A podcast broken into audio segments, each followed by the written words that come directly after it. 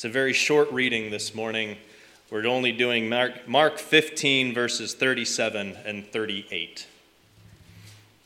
37 says, Then Jesus uttered another loud cry and breathed his last. And the curtain in the sanctuary of the temple was torn in two from top to bottom. Let's pray together. Lord, we thank you for this opportunity to come and worship in your name. Lord, we thank you for an opportunity to come in fellowship with our brothers and sisters. Lord, I ask that you would bless this service that we are in the midst of, Lord. I pray that you would use uh, every part of it as something that would um, encourage us, Lord, as something that would lift us up, as something that would draw us near to you. Lord, I ask that we would tune our ears to what you would have uh, for us to hear today. Lord, that you would uh, affect our hearts in such a way that uh, your word would be taken from here and applied to our lives. Lord, I pray for all of our church family who is not here today, uh, who can't make it here today for one reason or another. Lord, we pray for those who are going through different illnesses that they are battling and, and, the treatments for those, Lord. We pray for those who have gone through surgeries and who are recovering, Lord. We ask that you would just bless them today. Lord, bring them healing, bring them comfort. Lord, allow them to experience your blessings today. Lord, we pray all these things in Jesus' name. Amen. We have been talking about the cross last two weeks. We've been talking about not just the cross, but the implications of the cross. So, what does it mean? What does the cross mean to us? In the first week, we talked about uh, all the different kinds of sacrifices that, that Jesus on the cross took care of for us in our place. And last week, we talked about how it revealed Christ as royalty, how it revealed him as king. This week, we're talking about something that gets one sentence in the story of the cross, but it is huge when we talk about it in the sense of what it means for us. So, yes, we, we see our, our scripture reading there, all two verses. I think I may have set the record for shortest scripture reading. But this is so important, and I don't want you to just gloss over it the next time you read this account. I want this to be something that makes you stop and take pause and try to understand what this means. So we're going to look at that today. Mark 15 38 says that the curtain in the sanctuary of the temple was torn in two. Without knowing really what's going on, that doesn't really make much of a difference to us. Oh, so they got to replace the tapestry. Happens, I guess. But what this curtain actually was, was something extremely important in the temple. And it actually goes back all the way before there even was a temple. They had this thing set up in the tabernacle as well that Moses built. And there was, there was specific instructions for Moses about what this was supposed to look like, where it was supposed to go, and also what was supposed to be behind it. And that's the important part. Because behind it was the Ark of the Covenant, behind it was the presence of God on earth. And the reason why you had to have a curtain there was because if you went in and saw it, it killed you.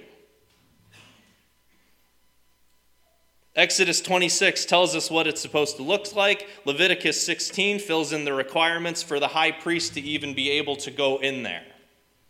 We just said, you walk in there and you're not supposed to be there, you're dead. So the high priest is the only one allowed to go in there, and he's allowed to go in there once a year. And he has a whole list of sacrifices he has to do first and he has a whole list of rituals he has to do first. He even has to go take a bath first. They live in the desert. He's got to go get a bath before he's even allowed to go in this room. It's all ritualistic. He has to wear specific clothing to be able to go in. And if he does it wrong, he's in trouble. They used to tie a rope to the priest. And they said if that rope ever goes loose, Pull him back. We need a new priest. It's important. That's what, that's what we're, God is trying to tell us. It is important that when you come into my presence, you better be doing it right. You see, because all of these things that the priest had to do was for his protection from God. And it doesn't make sense to us anymore. It doesn't make sense to us. Remember, two weeks ago, we talked about all those sacrifices that have been taken care of for us. So we don't have to wear the right clothes to come into God's presence. We don't have to do the right sacrifices to come into God's presence. We don't even have to take a shower anymore. It's still a good idea, but you don't have to. There's a few of you out there right now who are saying, oh, good. You see, because the issue is that when you come into contact with God's glory, crazy things start happening. And those crazy things we don't always really know what to do with. Think of uh, back in Exodus 33, Moses is up on Mount Sinai. He's getting all the Ten Commandments, and he comes down, and his face is beaming because he got to see God's back. When he comes down off the mountain, people look at him and they go, I'm staying away from that guy. He's freaking me out. He scared people. And all he did was see God's back. Think of uh, in Matthew 17, the transfiguration, when, when Peter and John, they get to go and they see Jesus go up on the hill and he turns into his full glory and he meets with Elijah and he meets with Moses. And Peter sees this and he loses his mind. He goes, Jesus, we gotta, we gotta do stuff. We gotta build things. And Jesus is like, You're a fisherman, calm down. you don't get it? Calm down. He took in God's glory and it blew his mind. He didn't know what to do with it anymore.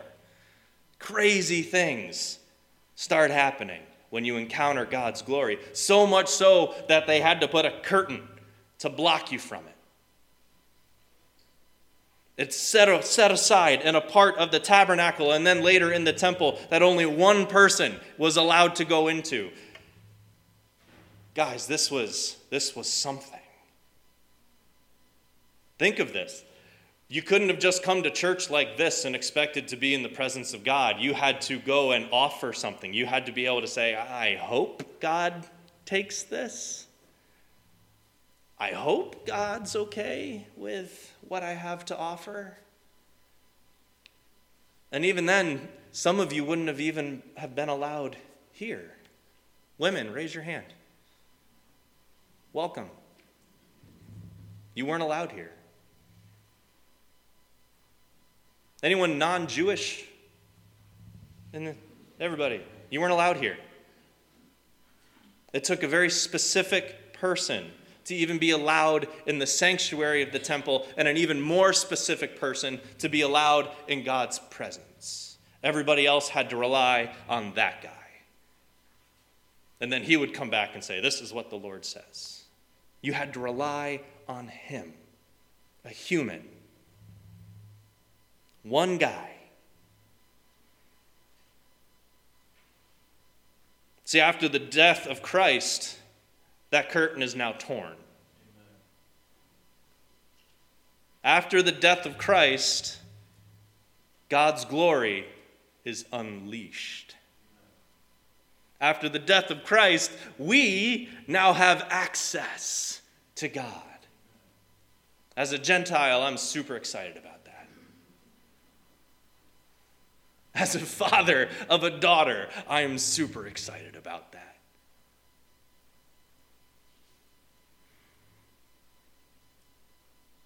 Because of what Christ did on the cross, we are covered by the righteousness of Jesus Christ. Therefore, we can step into the glory of God and not have to worry about destruction of ourselves. As something that used to require death, it's now something that brings life. As something that used to require sacrifice to be able to be a part of, now it brings you life. It's a new world. There is no barrier between you and God, there's no barrier between us and God's glory. We have a new world we're living in.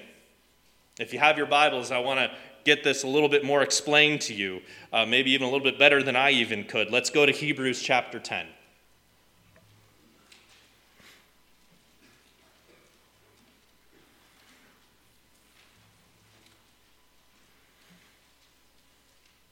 The book of Hebrews, it's one of my favorites only because there's, there's enough mystery around it, because we don't actually know who wrote it.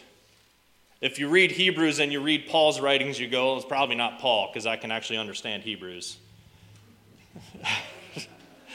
so, so there's a part of me that's like, I really hope it's like Barnabas who wrote it. I really hope it's like Apollos who wrote it, because these are guys we heard of. I'm like, oh, I'd love to be able to hear from those guys, but we're never going to be able to know. In fact, we're going to, we'll end up in heaven at some point, and it'll just be some random schmo who wrote Hebrews, and I'll, oh well. But he's writing to the Hebrew people, he's writing to the Jews in the area. These are people who understand what that curtain was about. These are people who probably, when they found out about the curtain, they went, oh, Is the priest okay? Ugh, oh man. These are people who understood what it meant to be on the wrong side of that curtain. So let's pick up. We're going to start reading in verse 14. Hebrews 10, verse 14. It says, For by that one offering he forever made perfect those who are being made holy, he being Jesus. And the Holy Spirit also testifies that this is so, for he says, This is the new covenant I make with my people on that day, says the Lord. I will put my laws in their hearts and I will write them on their minds. Then he says, I will never again remember their sins and their lawless deeds. And when sins have been forgiven, there is no need to offer any more sacrifices. That one's important. And so, dear brothers and sisters, we can boldly enter heaven's most holy place. I'm going to read that one more time. We can boldly enter heaven's most holy place because of the blood of Jesus. By his death, Jesus opened a new life giving way through the curtain into the most holy place. Emphasis was all mine. So now we can, as the writer says here, we can boldly go into the presence of God because of our perfect priest, Jesus Christ, who, by the way, is God. He has covered us in his righteousness through the cross. So now that we don't require an earthly priest anymore to make us right with God, or for us to even commune with God or for there are no re- prerequisites to be in the presence of God because God, through Jesus, dealt with all of them. Said, don't worry about it anymore, just come. Those are, those are all well and good. I just want you now.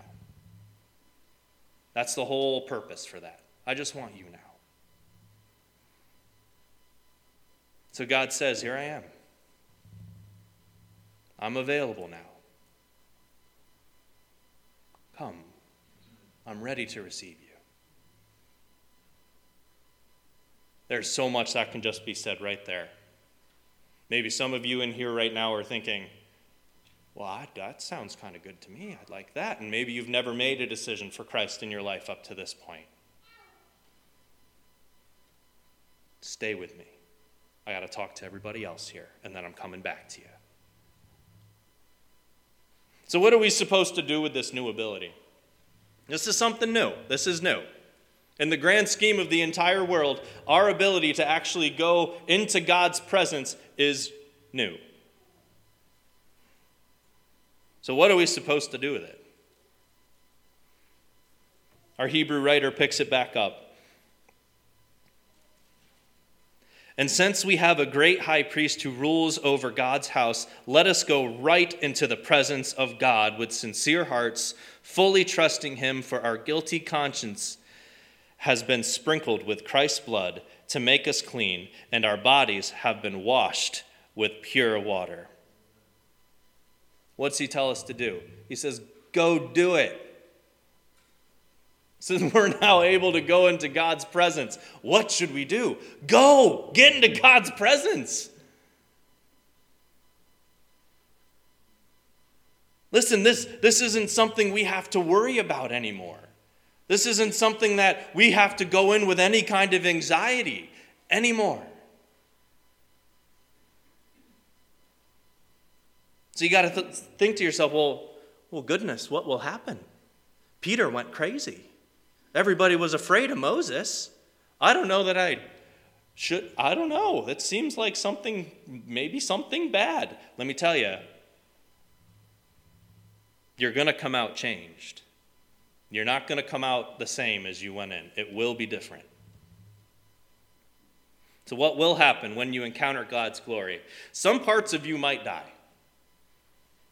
The flesh parts, as Paul calls, calls them. The old life, those old desires that you used to have. Those things that kept you from reconciling with your family, with your friends, all that's going to fall away because it doesn't make sense anymore. It doesn't even matter. You see, you will be a new person, you will be a new creation. See, all of that old stuff will fall away, but what is left and what is added is a wonder to behold. You will be, become held up by unshakable faith. You will be empowered by illogical love. You will be driven to persistent hope. Trials will have a taste of joy to them, hardships will be met with perseverance, and grief will end in joy. See, when you give in to God's glory, when you go to meet God in, this, in that place, it will change the way you pray. It will change the way you live. It will change the way you think, the way you interact with people, the way you see the world. It will change what you value. It will change what you desire. It will change you. And I can see a lot of you nodding your head. You've witnessed this. Nodding the head is the Baptist way of saying amen. So I'm with you. Guys, you will be changed because it won't actually be you anymore. It will be God's love emanating from you. And all of these things will change to match God. All of these things will change to match the model that Jesus Christ has laid out for us. And now, maybe some of you are thinking to yourself, eh, I've heard this, but it doesn't sound good to me because there's still a lot of stuff I, I'd, I'd like, a lot of stuff I'd like to do, a lot of stuff I'd like to see. Why is this good for me? Verse 23 in Hebrews 10 says, Let us hold tightly without wavering to the hope we affirm, for God can be trusted to keep his promise. Let us think of ways to motivate one another to acts of love and good works, and let us not neglect our meeting together, but encourage one another, especially now that the day of his return is drawing near. For those of you who said, Well, why is this good for me? I've, it's not because it's not actually about you. Isn't that weird? All that build up that we just went through, all those changes in your life that you would experience, all those amazing things that I just told you about your faith and about hope and about all these things that will build you up is not for you. It's not for you. All of those things in your life are for the person that you're going to pass it to. That's what Hebrews is talking about here. Gosh, take all this opportunity, take all this amazing stuff, and go give it to people. That's what he's saying. Let's come together. Let's encourage one another. Let's encourage each other to go do acts of love and selfless kindness. That's what it's for.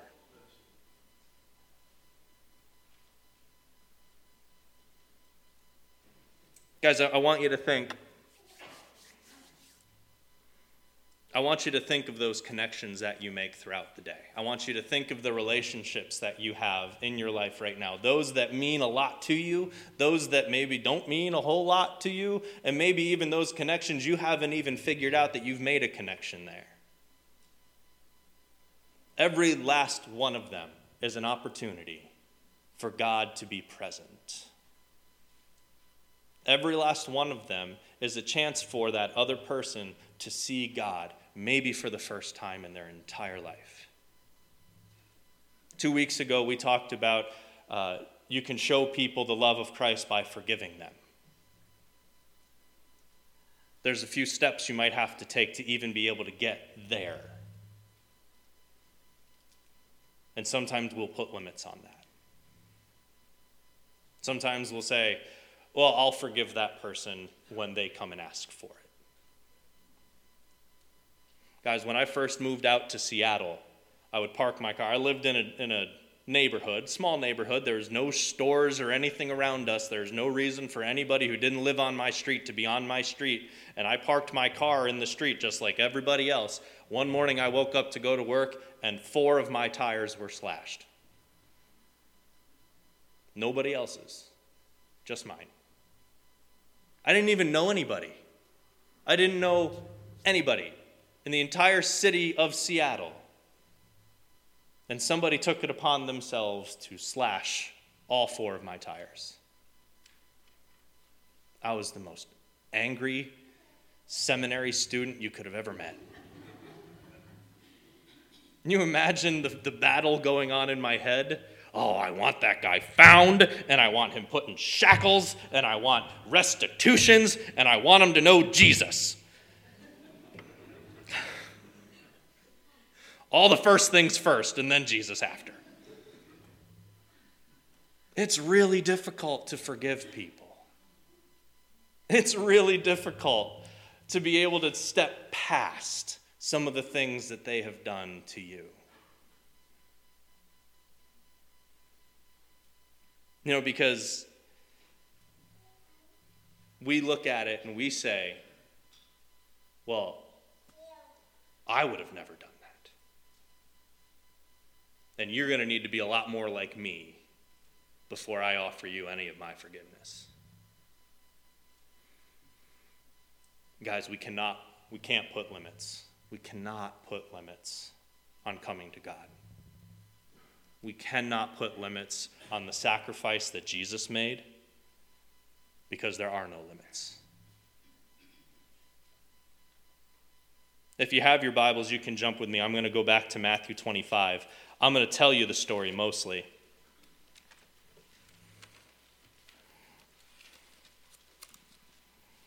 Matthew 25 has a few different parables that Jesus is offering.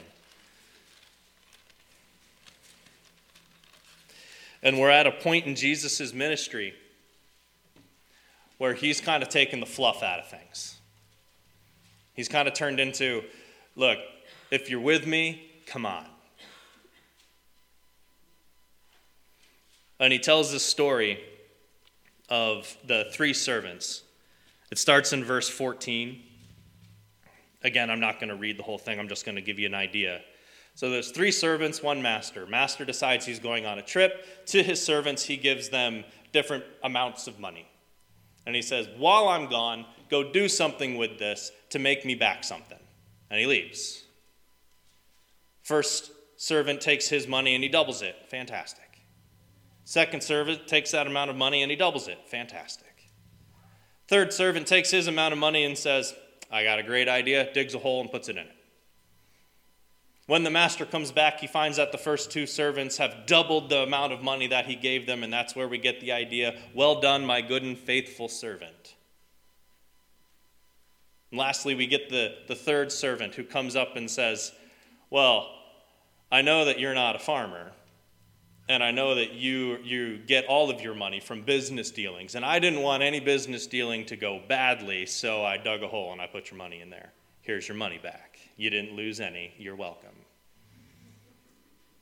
And the master replies with, Oh, you wicked servant. You wicked, lazy servant. said, at the very least, you should have given it to a bank. At least we would have gotten some interest off of it. See, here's, here's the problem that we sometimes can run into when we're talking about bringing others to God or bringing others to Jesus. It says, one, maybe we're a little afraid that there won't be enough of God's blessing for us after we've passed them along. Well, God, I didn't, I didn't want to waste it. I didn't want to waste the blessing that you gave me, so I just didn't use it. But I can give it back. I have all of it. I think there's another excuse we sometimes use too. Is we think those who we should be ministering to, maybe they haven't completed the right sacrifices yet. Very quickly, I, I really want to just ruin those two excuses for us. First, our God is rich beyond our wildest dreams, yeah? Our God is generous beyond our wildest dreams, yeah? And our God loves us beyond our wildest dreams. He's not running out of blessings anytime soon. And He's never going to stop giving them to you anytime soon. Secondly, for that second excuse, there is not one wrong person for the gospel to be told to. Guys, we have one job go love people. We work on loving people well, and then we let God take care of their hearts. And if you're not willing to do that, then do as the master in the parable says Hand your, hand your blessings over to somebody else who will and stay out of the way. It's a harsh way of saying it, but God means it. We have one job, and this is important. As I, I want to tell you one story, and I do hesitate to tell it, not because it's long or anything, but because it puts me in a really good light, and I don't want you to think I have this all together. I used to work at a, a, granite fabrication company in Mechanicsburg. And I would go in every morning. I'd have a smile on my face. I'd be whistling something. And if you've ever been in the church long enough while I'm here, you've probably heard me whistling at some point. It's just something I do. I never really attributed it to Christ. I never really attributed it to my own salvation. But as I got to working there and I got to know the other guys I was working with for a few years, they started to notice, well, Steve's just a little bit different. I was like, well, yeah, most people know that by now. But there was one other thing I noticed is that a lot of them would stop by the same desk in the office every morning and take a pill from one of the guys who sat there every morning. Each one of them was taking an antidepressant that they were not prescribed. And then they would get in, some of them would get in their cars and they'd go on for deliveries and they'd be smoking something that isn't legal in this state yet. And I know a lot of you are sitting here saying, oh, what awful people. Yeah, you're not wrong. But I was approached one morning and the guy asked me, Steve, I don't know how you work here without being on something. How do you do it? My response was not, Well, until you quit doing it, I'm not telling you. My response was, Oh, you're not going to like it. No. My response was, I, you know, there's only one thing I can think of. I have Jesus. And I pretty much said it just like that because I hadn't thought about it. Go figure. God working in my heart, and I didn't, I didn't even know it. Years before, I had given my life to Christ. Year, throughout the years, I had been working on my own spiritual walk. Throughout the years, I had been working on how I'm supposed to be in relationship with those that I work with. That's all God working on me for this one moment, to let this one person come to me in a moment of weakness in himself to say, I don't know how you do it. Can you help me out? What are you doing? I don't know where that, that gentleman is anymore. But I do know he heard the name of Jesus that day. And my hope is that he continues to hear it from those around him and that he continues to look out and he sees God's children spreading God's love into their own communities where he can go, they were right, and I need some of that. Because really, the, the only answer I had is, well, I, I've got something better.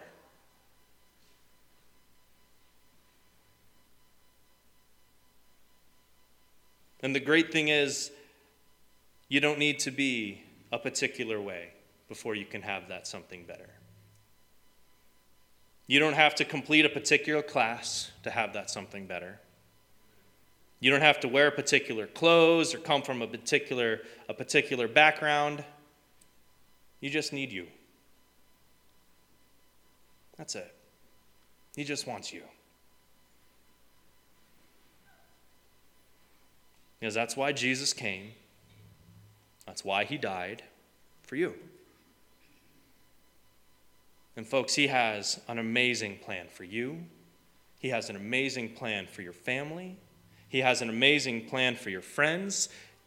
He just needs you.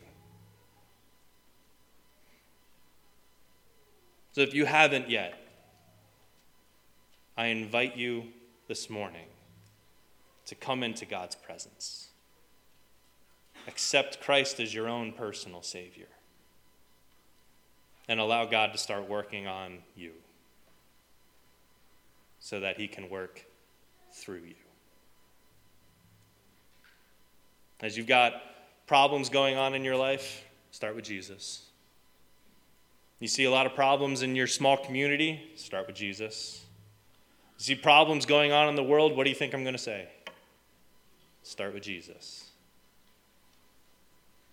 That's the only way.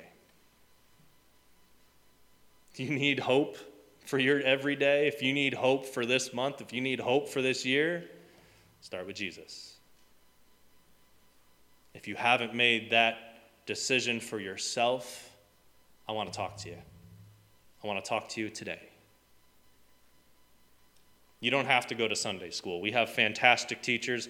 They'll be okay if you miss it. I'll talk to you. Make that decision today.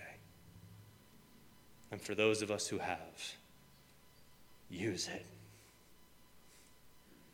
Let's live for Jesus today. Let's pray together. Lord, we thank you.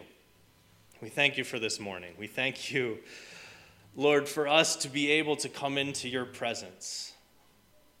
Lord, unguarded, where we can lay everything down. Lord, where we don't have to be anything else but just me. And Lord, you'll do the work. Lord, I thank you for this opportunity to be able to bring your word to these people. Lord, I ask that it would be a blessing to them. Lord, strengthen their hearts and minds today so that they can be used for your glory. Lord, I ask these things in Jesus' name. Amen. Will you please stand for the benediction?